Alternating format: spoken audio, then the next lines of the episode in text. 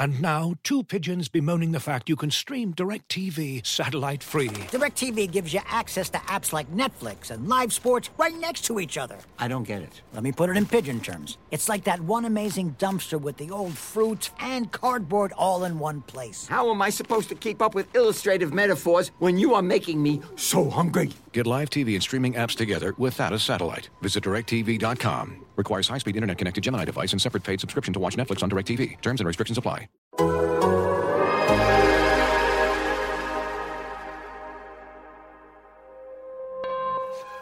Uh, You are now tuned into Anything's Possible. The most honorable, the most audible. Hold the applause.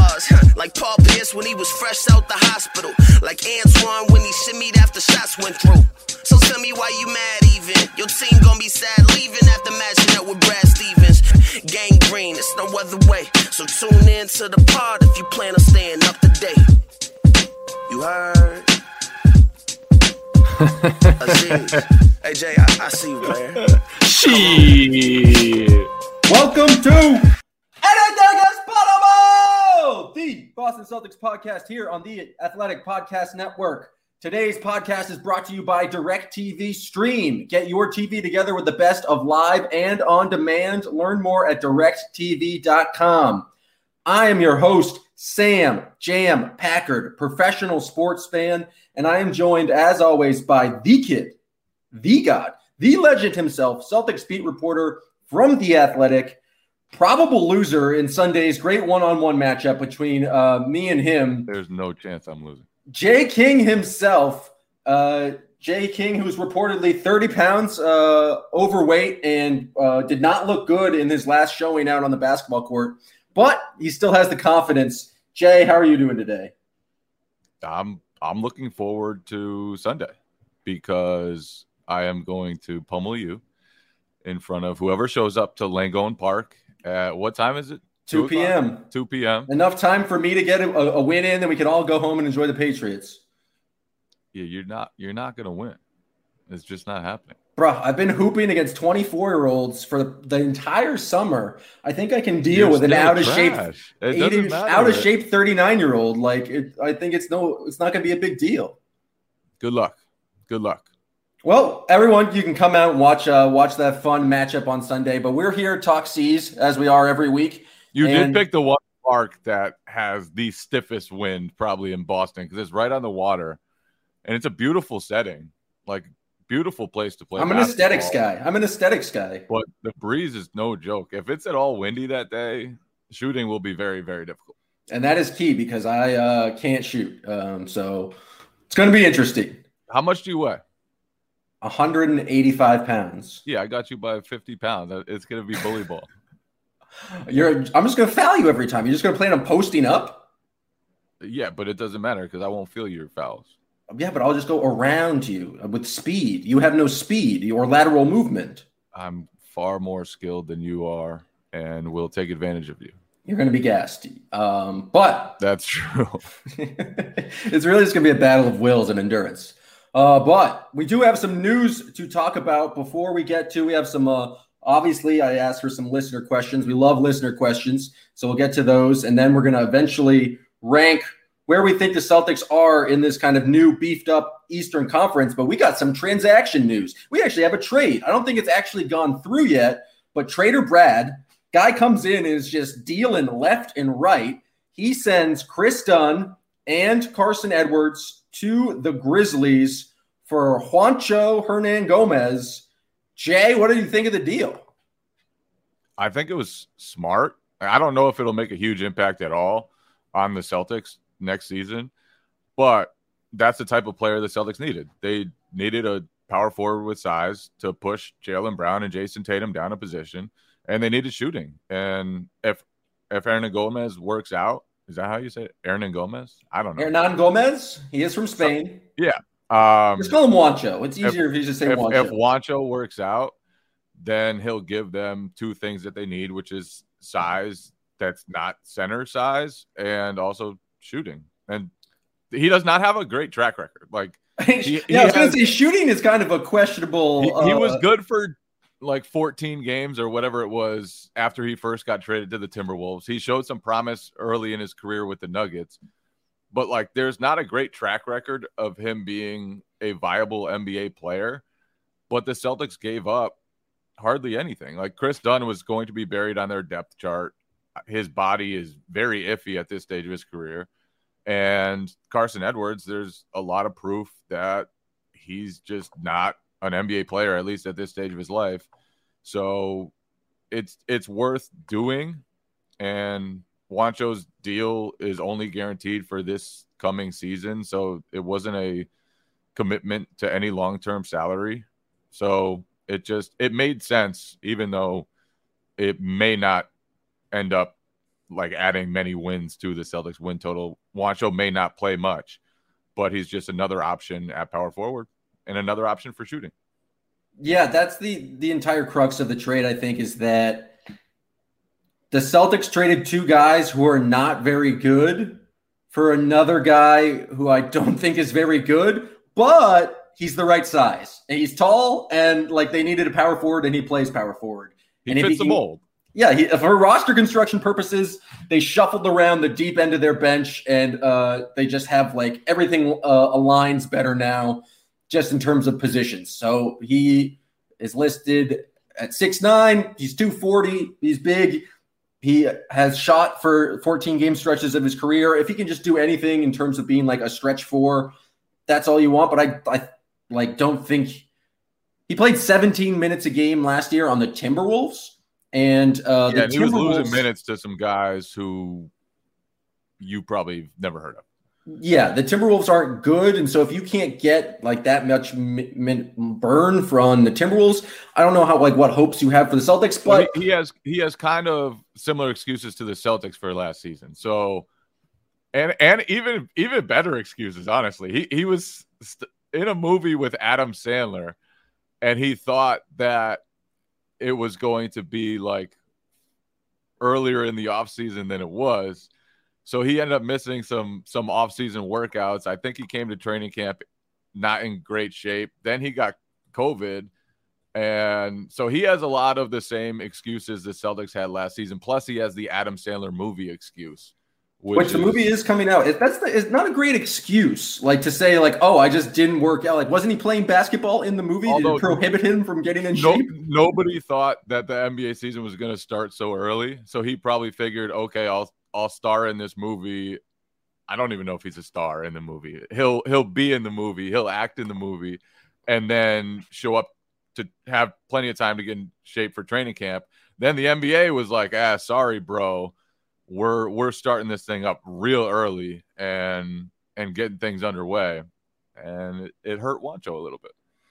I think the one thing working in his favor is that he's historically been the better of the two Hernan Gomai, and so if you can get the better brother, uh, I do think that is uh, valuable because I just looked up Willie Hernan Gomai's stats, and he's uh, pr- might be worse than Juancho. Juancho, I guess, is a little smaller and do- does more shooting, but um, yeah, it's- Willie Willie can play offense too. They, they can play offense. They're they're not def- defensive masterminds, um, but they they're they're both skilled for for their given positions. And Juancho, like he can shoot. And one thing that a couple of people brought up when I asked around about Juancho is that when he's at his best, like he's very good at moving without the ball and and kind of adding that type of spice to an offense. So it's not just like he's just simply a spot up shooter. He's a guy who has a little bit of gravity and will move around and kind of add some some of that to the offense, which I think the Celtics needed that too. Like some of their spacing last year were guys that were only standstill shooters. And I think Juancho, like he's he's gonna be a standstill shooter too, but he'll he'll move around a little bit. He knows how to play offense, and when he's at his best, like he was down the stretch of that season with the Timberwolves for a very short period of time, he can be a a very he can be at least a helpful offensive player. Um, so we'll see. We'll see if if he fits in. He definitely like is what the Celtics need if if he is actually a decent NBA player. yeah. If he can, The jury's shoot- out. if he can shoot anywhere close to that 14 game stretch, like if he can shoot, I would say even above 38% is this like serviceable three point shooter. We've talked at length about how this team needs um, shooting, and especially from the power forward position. Uh, it will be a nice little addition for the Celtics, but there is really just no, like I said, no risk. Two not so great players for another not so great player who just happens to be taller. Uh, more transactions because Brad don't stop.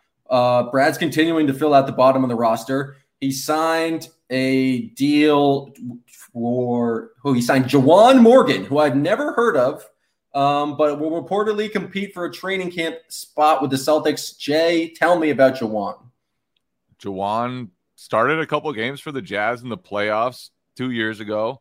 Uh, he's like a 6'7, 230 pound forward who is known for his defense and seems to be like a switchy, versatile type. He could potentially end up sliding into the, the vacant two way spot uh, next to Sam Hauser with the main Celtics. Um, and he seems like another guy who kind of fits into the mold of what the Celtics needed, which is like a, a bigger power forward type. I, I don't know. Well, obviously, there's not much space for him on the roster unless the Celtics waive Jabari Parker, whose contract is not guaranteed. Um, and obviously it's just a, an exhibit exhibit 10 contract which doesn't guarantee Juwan Morgan a, a spot on the roster at all um, but I do think it's possible that he ends up as a two-way guy and uh, he he'll be eligible for a two-way slot if if the Celtics want to do that and if he wants to do that. I do have to say RIP to the great debate of uh, Jabari Parker versus Carson Edwards. Uh, with the trade, where do they stand on current like current players on the roster? I guess not clown counting Juwan and uh, Luke Kornet, who they also signed to a non-guaranteed deal. Like, what, how many bodies do they have? Uh, let me count. 18, including Sam Hauser, right? And that Juwan sounds Morgan about right. Luke Kornet. Yeah, I think 18 so they can have 15 going into the season. So unless those guys beat out Jabari, you would assume Jabari is going to be that 15th guy on the roster. So the yeah, debate, I, the I debate would, is I, over. I would get. I would guess they have a competition for that spot. Like, why would you just hand it over to Jabari Parker? I'm not going to hand it over. Obviously, you uh, you bring in these guys, but just given the kind of body of work, the fact that you can like kind of pivot Juwan Morgan to a two way, so you can keep him in the organization who knows? Maybe Luke Kornet, the Green Hornet, will uh, will show out, but I I don't know. Uh, I don't don't necessarily think he did enough to. He didn't do enough to get a uh, guaranteed contract. He had that one comeback against the Thunder, though. It was magic. It was, it, it was, a magical moment. It was a big night for the Green Cornet. Do you think they like? when's Jabari's guarantee date? Is it like before, or is it like right before the season? Uh, do they like not keep him to keep a spot I, open for a buyout? I looked this up last week. I should know it. I think it's the the first day of the regular season, but let me check right now. Because I just think that, and this question comes from um, Eddie Truth Faustino, who's the de facto segment producer for us, and his many list of questions. Um, it's yeah, just like his salary guarantees the first game of the season. So it's like whether or not you guarantee that salary, or do you kind of keep that open for half, a, half of it does. Sorry, a two way. It's probably not that much money, so they can probably keep him on. And then if the buyout candidate, Jabari's an easy guy to just cut, and you kind of eat that money if there's really someone on the buyout market. But who knows? I don't really know. Like I think we'll talk about this later uh, when we rank the Celtics. But I don't know if they're really a a buyout destination. I don't know which players are dying to kind of go There's to. There's only two buyout destinations, maybe three now. It's the Nets, obviously, they just it doesn't matter if they have roster spots, they'll just add you. It they, what do they have like 17 guys with guaranteed contracts right now? It's it's getting kind of ridiculous. Uh, and if you're Lakers, over 35, uh, you automatically Lakers, get qualified to be a member of the Lakers. Yep.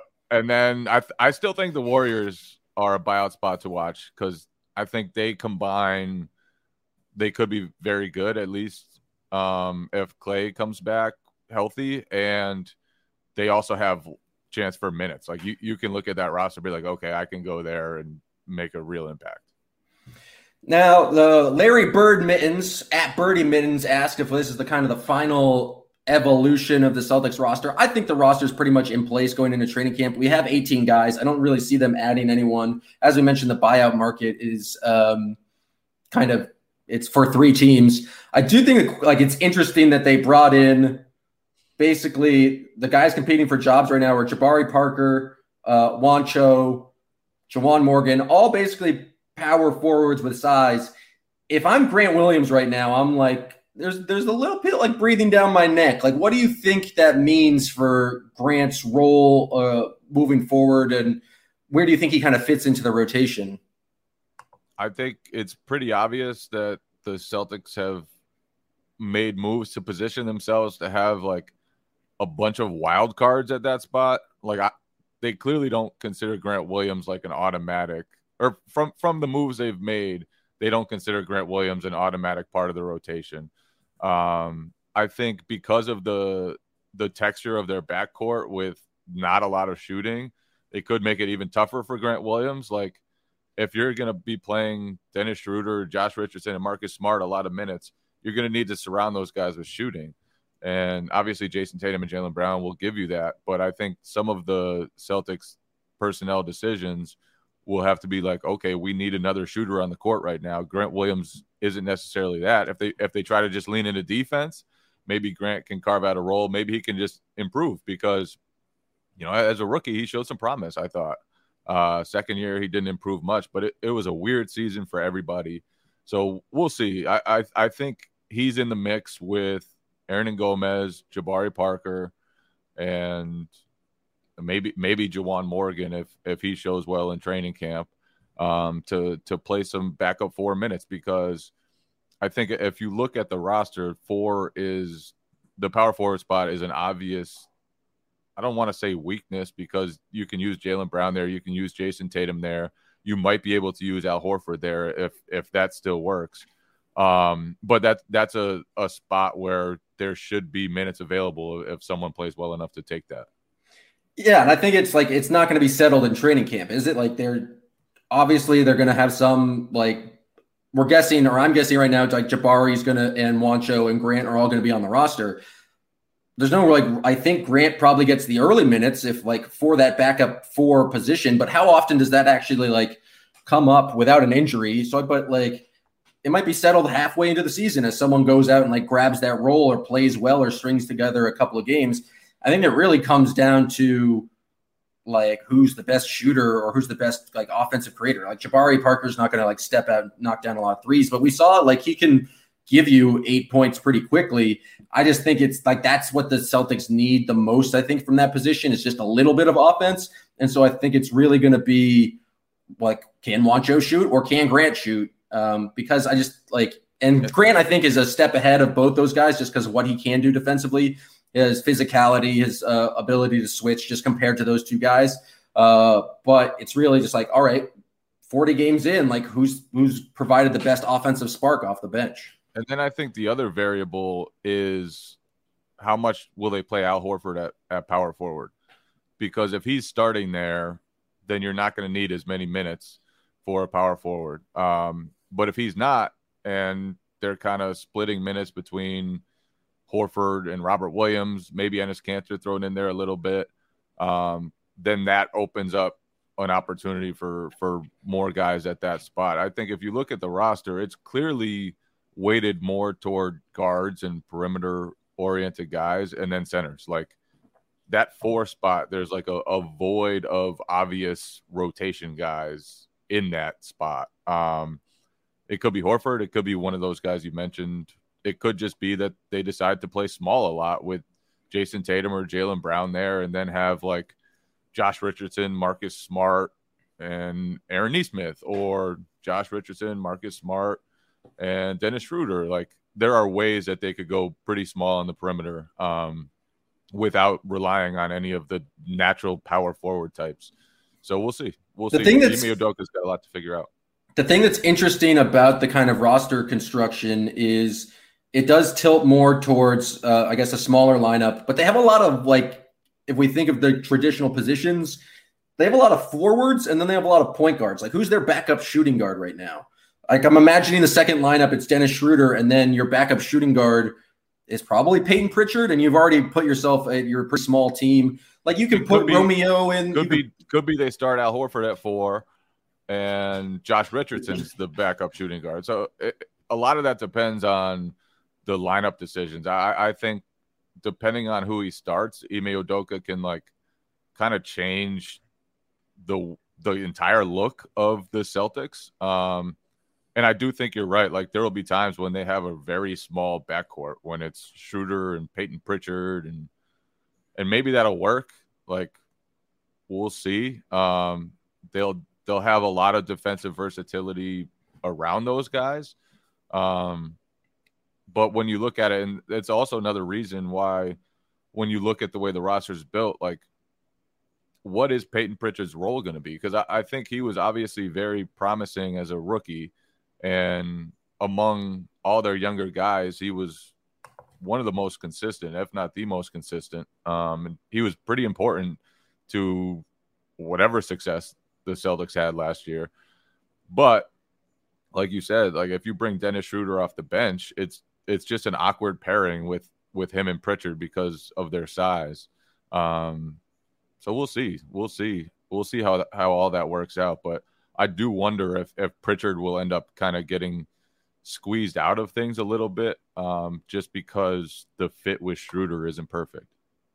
Yeah, it's it's just Schroeder's a weird fit. Schroeder Schroeder is a weird fit. Um, yeah, because like when he comes in, it's like you like when he was the most effective, when he was like six man of the year type guy, you like the ball was in his hands and he kind of He's not sort the biggest it person. Chris, it was in Chris Paul's hands a lot. It was in Shai Gilgeous' hands a lot. When like they down the stretch they did that, but they also gave Schroeder like a lot of times like you're the ball handler now, and so Peyton Pritchard's gonna have to if he wants to like coexist with him play off ball. But I think also Peyton Pritchard's pretty good with the ball in his hands too. And you can see like pretty good at creation and getting to the rim. And so I don't know how that's going to kind of um, figure itself out. The other thing that's interesting about the rotation, I think, is something that also uh, kind of points to maybe Al Horford playing or at least getting a, a shot at the power forward position is I'm not saying that he needs to have a role, but I'm am saying that Enes Kanter does exist. And as playing like a backup five, he can come in for even if it's just like six minutes a half and come in and just give you a bunch of offensive rebounding. And like he's been effective in that role. Like I know his deep pick and roll defense is bad, but like that is something you can use. And so you don't necessarily need to have Robert Williams be the primary center and then uh, Al Horford come in and be the backup center. You have like a pretty, like Enes Kanter, for all the kind of critiques I've given over the year, is a solid backup center. And you have that option. And so you can more easily pivot uh, Horford to the four because you don't, you have already someone in that role. And like Enes is an NBA player, like he's ready to play. And so I think that like, I wouldn't be shocked if the starting lineup would be Marcus Tatum, Brown, Horford, Rob Williams.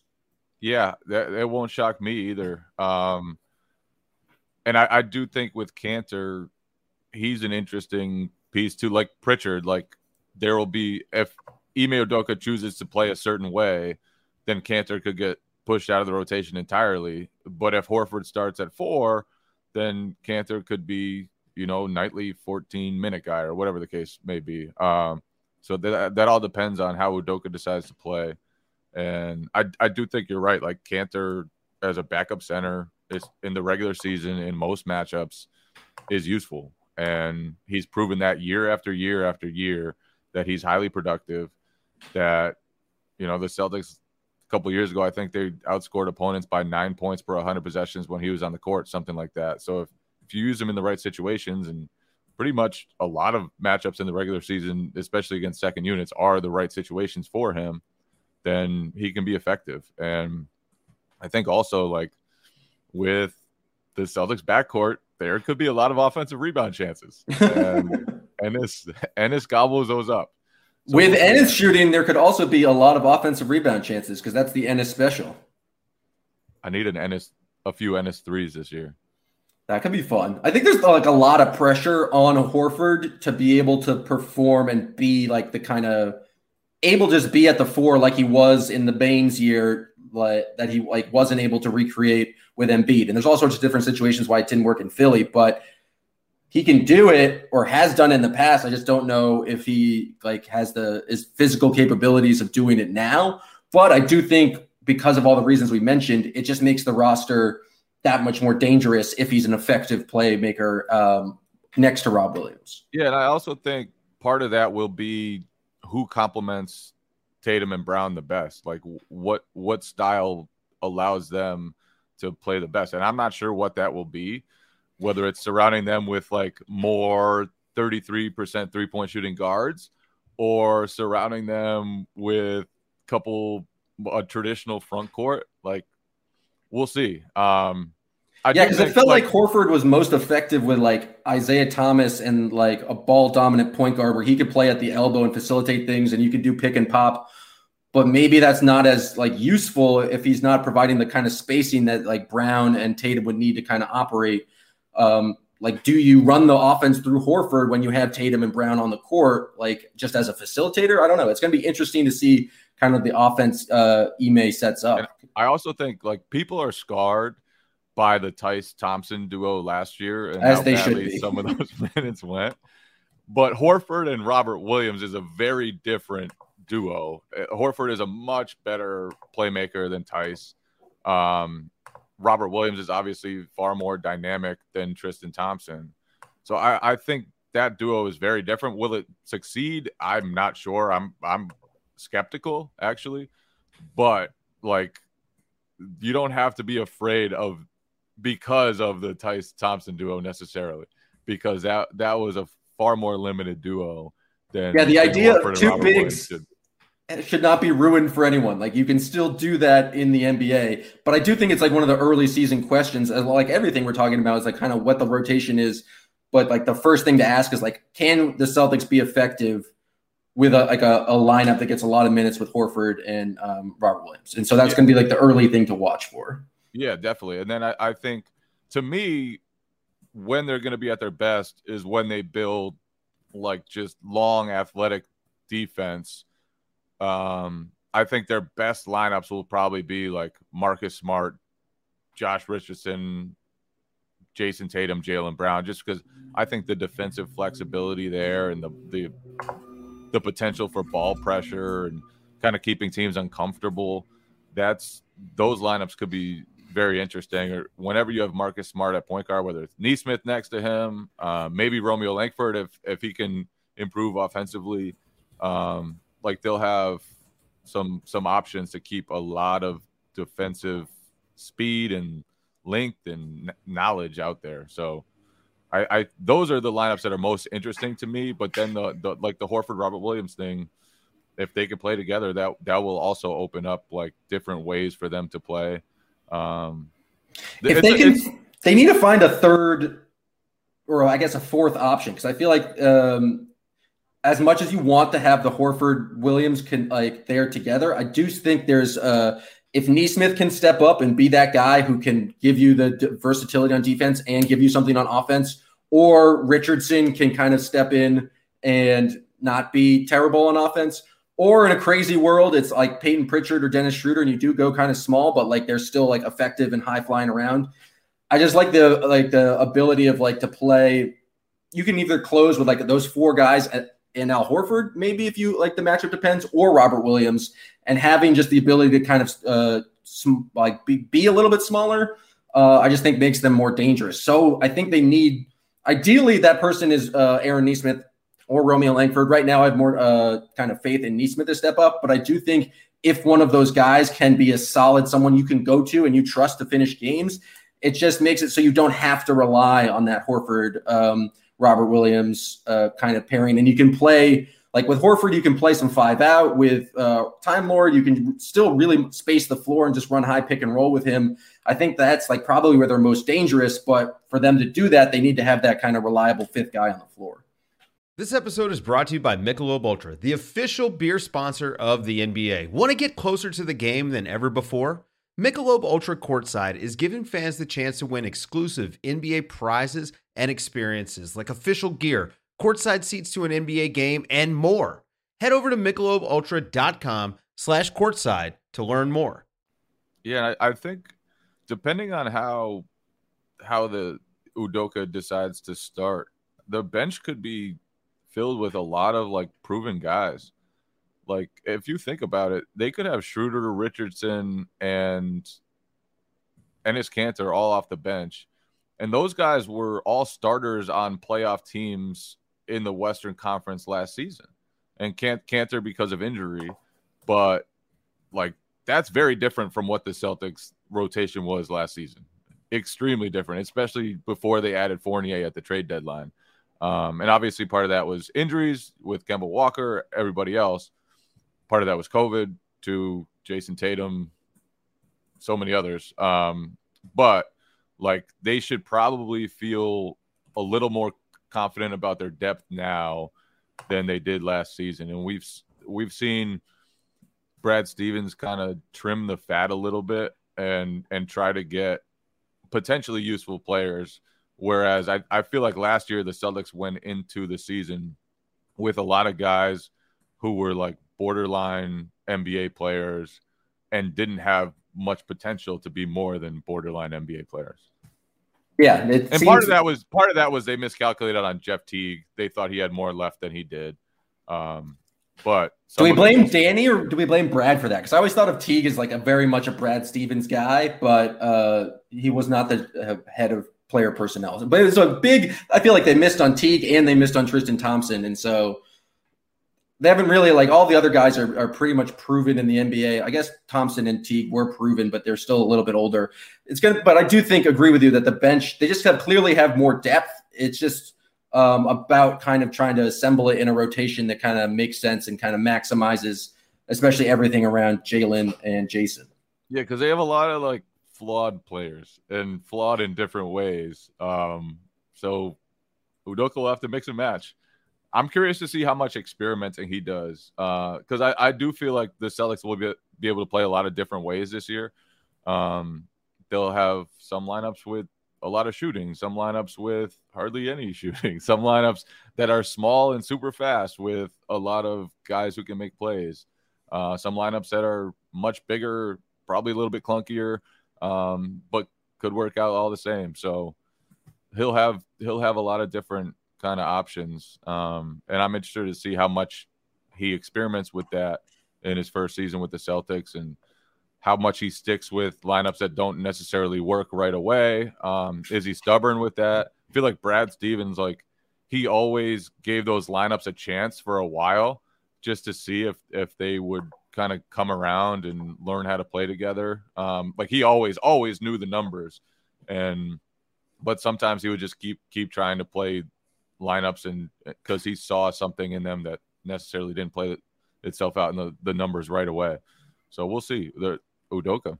Yeah, but Brad also like I felt like tried a bunch of different stuff. Like he did kind of go like he would try things and then like kind of keep going to it, but he had a willingness to try. It's going to be interesting to see if like Ime is like trying to make it so it's like you're that like this is your role and like really trying to impart that on certain players like Schroeder you should expect to like come in at the six minute mark of every first quarter. And maybe that stability is something that like players want. And so, um, I don't know. It, will be fascinating to see because we've never really seen Ime, no one's seen Ime coach uh, a game and know what his rotations like and what his theories are. And so it's going to be just interesting to like kind of see how that develops and whether or not he's like you said stubborn or he's willing to just throw shit against the wall, which generally I'm for. And obviously fans are going to be for because every fan on Twitter knows exactly how to run an NBA rotation. Yes, yes. they are all experts. I'm working on like a story predicting the Celtics rotation and what it could be. It is so fucking hard to to make lineups that make sense for 48 straight minutes while keeping everyone to like a manageable minutes load it's it's almost impossible. Are you actually like building out the rotations, like where they would go in in the quarter, like you were playing yeah. NBA 2K? Yeah, and it's really hard.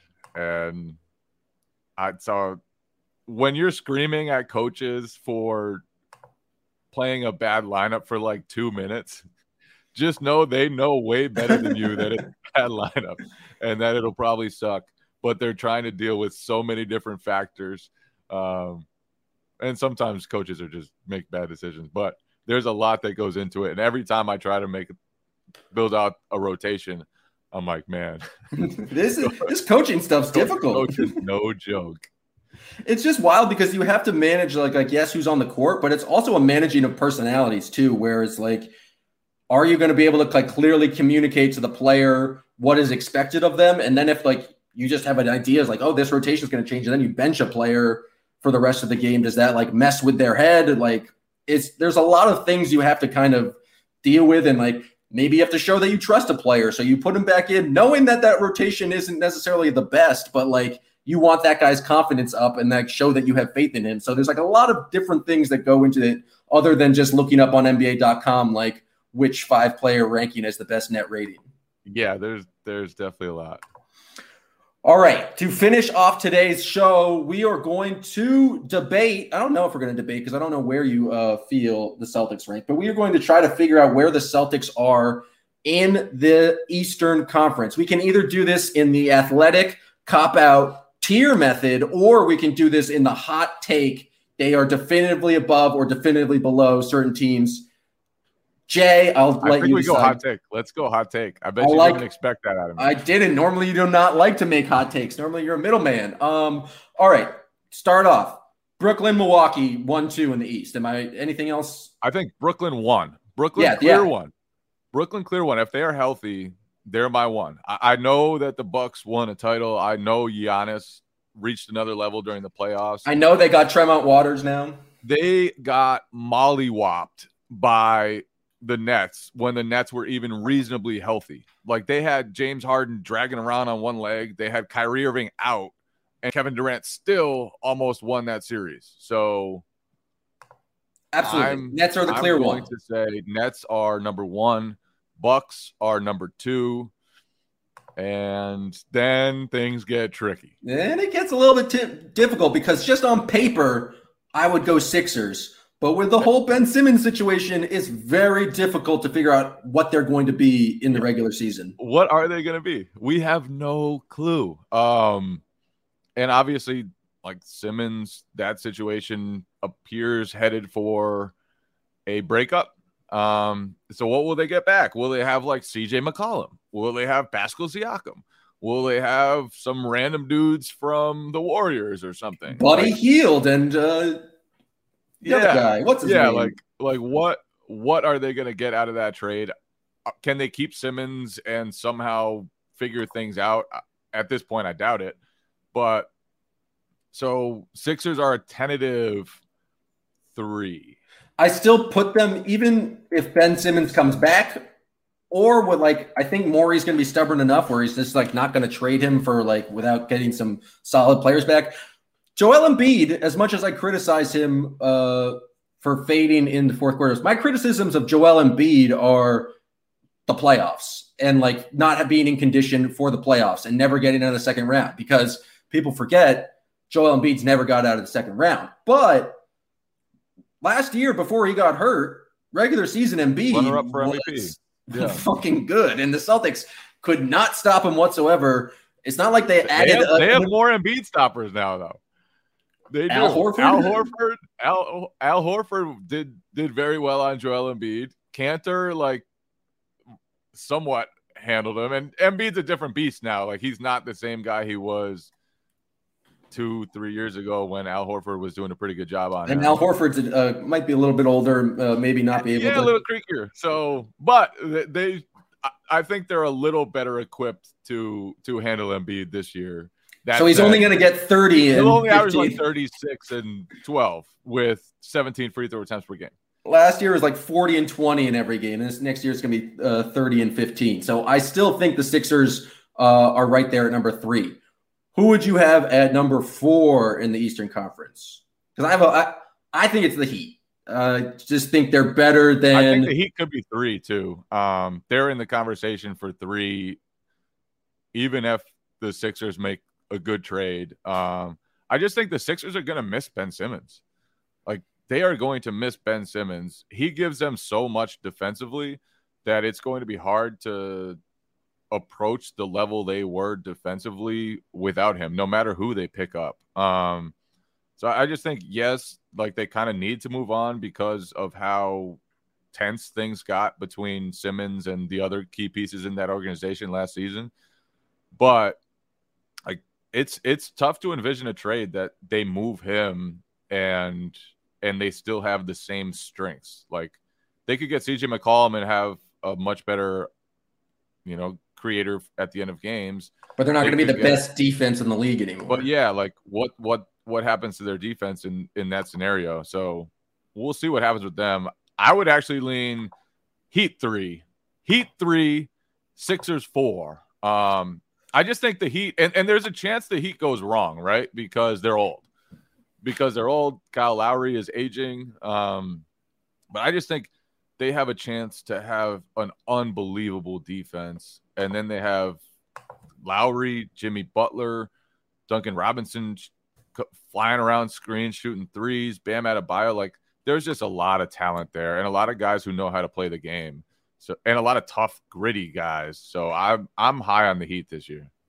Yeah, just it's pure like Kyle Lowry respect for me. He's just been a very solid point guard, and he's like the guy you want making decisions, the ball in your hand, in his in his hand. Like I think to surround him with Butler, um, Bam, who I just like you would presume is just like going to continue to get better, and then to have Herro, Duncan Robinson, and guys like that running around. I think it's just going to be a very solid team. I don't really get the PJ Tucker signing. I don't think it like is going to be uh, is the best for, fit for them. But I just think if you're talking Why? in terms of because is he going to like play in the fourth quarters? Are you like then you have Jimmy and PJ Tucker on the court and Bam. You basically you're, don't have a lot of Tucker, spacing. Bam. It's gonna be a very Lowry. good defensive- Kyle Lowry shoots a lot of threes. Duncan Robinson's one of the best three point shooters in the league. You can't have three basically non-shooters on the court uh, on playoff defense. I just don't think it works out that well. Maybe I mean the Bucks We'll just see, showed yeah. that you could like, but I don't think anyone's on the level of Giannis. But Also an PJ Tucker's a bench absurd- piece. And, and you could also go with Tyler Herro in those lineups and have a lot more scoring and a little different texture. Um, but to me, like they just have a ton of toughness. And PJ Tucker, like they needed another Jay Crowder type, like somebody with the size to guard forwards. I think they missed that last year. They tried to get it with Trevor Ariza, but But he's not going to be able to knock like the, the beauty of Jay Crowder is that you can give you that size and that toughness, but also like knock down PJ five Tucker threes in a game. sometimes. Don't let him get hot. He rarely gets hot. Um, He now, if we were doing the tier methods, I think we just went through tiers one and two. Now I think is where the East gets very interesting, and you could go in a whole number of different directions. I'm because I'm an ultimate homer. I think that's where the Celtics are, and I think they're better than the Knicks and the Hawks and anyone else you would have in that discussion at the moment. I think the Hawks are a good story. I think the Hawks very much lucked out from being able to play the Sixers in the second round and kind of had a, a complete Sixers meltdown. Um, but I don't necessarily uh, believe in the Hawks moving forward purely because I just believe in, in the Celtics more. Uh, but I think the Celtics have kind of on paper like the same amount of talent um, as the Knicks and the Hawks right now, and I would say more top end talent just because out of those three teams, I think Jayson Tatum's clearly the best player, and then I would say Trae Young, and then Julius Randle, and then I would go probably Jaylen Brown. Like I think they have the majority of the top end talent, um, and that's usually what wins basketball games. Yeah, I, n- no finish from those three would surprise me.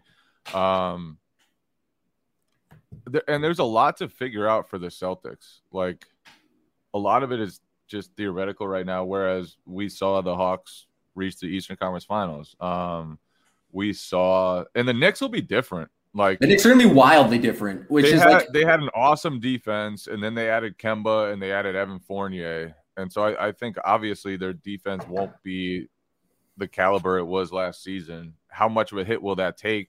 I don't know, but Walker and Fournier give them a lot of offense, offensive punch that they needed last season. How much can Kemba play?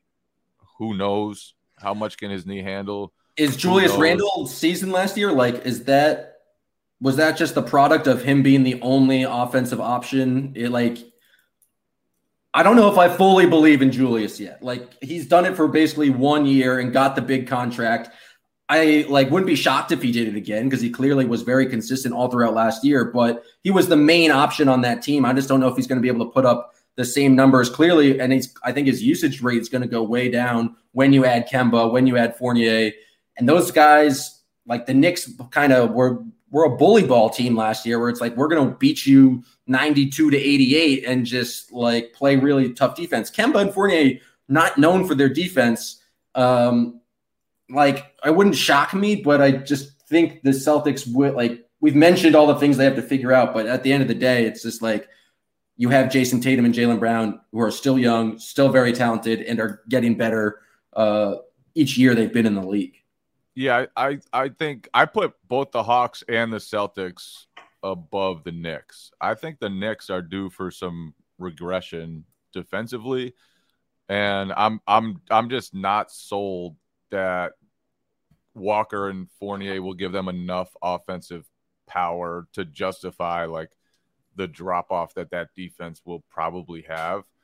I also think like a lot went right for the Knicks last season. Um, They're gonna be doomed by expectations. Like how it's gonna be a classic thing where it's like, oh, they made the playoffs last year. They were a top four seed. People are gonna and they got these two kind of big names. People are gonna come in and, and like expect big things from them, especially Knicks fans, because Knicks fans are some of the most irrational in sports.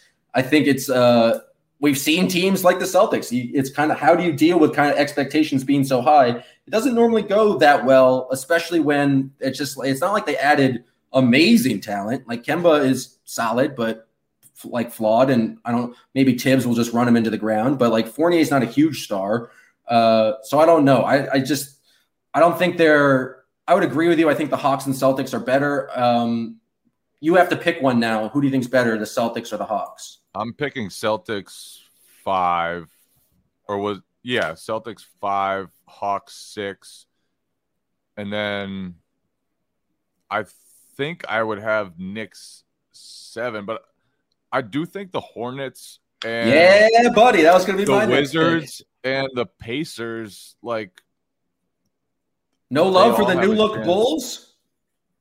Oh, the Bulls too. Yeah, the Bulls. I I really don't love what they did, but they got better. they did add um, talent. Yeah. So the the Bulls, I think, will be. I'm gonna go Bulls seven. Ahead of the Knicks. Knicks eight. Wizards nine. Hornets ten. But eh, the the the order of the last four, and then the Pacers too, who would be eleventh. Um, I, I, could go either way on on those. I, I actually think the Wizards got better. Like they they traded away Russell Westbrook, but they got Dinwiddie. They they got better depth, especially at areas they needed um, with Kuzma and KCP. So and Thomas Bryant only played 10 games for them last year. And Thomas Bryant was like very solid big man the year before. I think if they can get like a like if he's their starting center for the majority of the year, they don't have to rely on the weird like 10 minutes of Daniel Gafford. Uh, I just think it makes a lot more sense. I think the Wizards are up there. I again completely biased. I'm going to go Knicks seven, and then I think uh, Charlotte Hornets. Um, they're just sources close to the situation saying they might be making some promotions from player development coach to assistant coach, um, and that might be in the works soon. I think the they're going to have a much improved. And where are the Raptors? oh, Raptors are not. Uh, the Raptors are. I would put them on the same level of the Pacers. I think the Hornets. I agree with you. Hornets, Bulls, Wizards are kind of playing around for that eight seed, eight, nine, ten. But then right below then is Pacers and Raptors. I just don't believe in the like the rap like is Pascal. You, you I don't have any belief in a team that says Pascal Siakam's your best player. Or is Fred Van VanVleet the best player on the Raptors right now? Simmons could change his conversation too because he could get traded to the Raptors. If he goes there, that that changes things for them. Um, definitely raises their their floor. So I, I think the Raptors, like they still have a number of good NBA players. Um, if they stay healthy, like I wouldn't be shocked if they're pretty good. But yeah, they I'm do. They are they're, going they're back in, to they're Toronto. in like that 9, 10, 11 conversation. I think at this point, until proven otherwise. The East, the basically the the point of this exercise is that the East has gotten much better just in terms of depth, and no longer is like the cakewalk conference. I don't know. Do you think the East is better than the West this year? We've seen the West kind of dominate over the past what feels like 20 years. Um, do you think just overall talent, which conference would you uh, think is better? I think the the West is still just really tough, man. Like now they have the Warriors. They're they're loaded up again. Um, I mean the Grizzlies were the eight seed. They're very young and should be better. Um, if the Pelicans can do anything with Zion, like they're they're still yeah, like Luka's only going to grow. The Clippers are still loaded up. Although Kawhi is going to miss time, obviously, maybe even the full season. If he's out for the full season, like, but then you got Phoenix, Utah. I mean, the West is pretty loaded. The East is definitely way better, though, way better than it has been. And with, I think, a number of teams that have a chance to win a title um, with Brooklyn, Milwaukee, and I would throw Miami as like a fringe, fringy title contender if everything goes right for them. Or were you the source on uh, Tim Bontemps' uh, secret survey of uh, NBA GMs? There was one guy who was like, "It's going to be the Heat. The Heat are winning it all," and it was just clearly Pat Riley because you know Bontemps and Pat Riley have a, a pretty close texting conversation. Uh, yeah, I was, the source was not me because I do not expect the Heat to win a title. Um, but I do think like if everything goes right, they're going to be a very tough out. I, I think the Nets will win the title if they're healthy. They're gonna they're gonna win. That's kind of the crazy thing is like we can talk so much about what's going to happen next season, all the things, different things that changed in the offseason. But if the Nets are healthy, like they should be absolute title favorites. Like they ru- Kevin Durant ruined the NBA again. It should be like when he went to Golden State the first time. Like there should not be a question of who the best team in the league is. They just they have Kevin Durant and then also have MVP James Harden and then also have Kyrie. It's just it's absurd. It's oh, ridiculous. Yeah, but they have Joe Harris. They have a lot of other guys that are very Bruce Brown players. Patty Mills. Don't forget about Patty. Oh, I forgot he went to the Nets. Yeah, I knew you forgot about Patty. So they're just they have a whole lot of offensive talent. That they do. All right. Thank you guys for listening. That's going to do it for us. Uh, if you enjoy the show, please like, subscribe, do all the things podcast folks tell you to do. Please subscribe to the YouTube channel. Shout out to the people uh, uh, watching us live on YouTube right now. Uh, hang out in the comments. If you say something and, interesting, we'll probably put it up on the screen. And pray for Packard. Pray for Packard. Sunday when we play one on one, it's going to be a very, very tough day for him. So just pray for him. Pray for him. If you want to go watch us play Langone Park, 2 p.m. in the north end of Boston. It sounds good. Be there, be square. Is uh, being tremendously out of shape potable? Yes. Anything.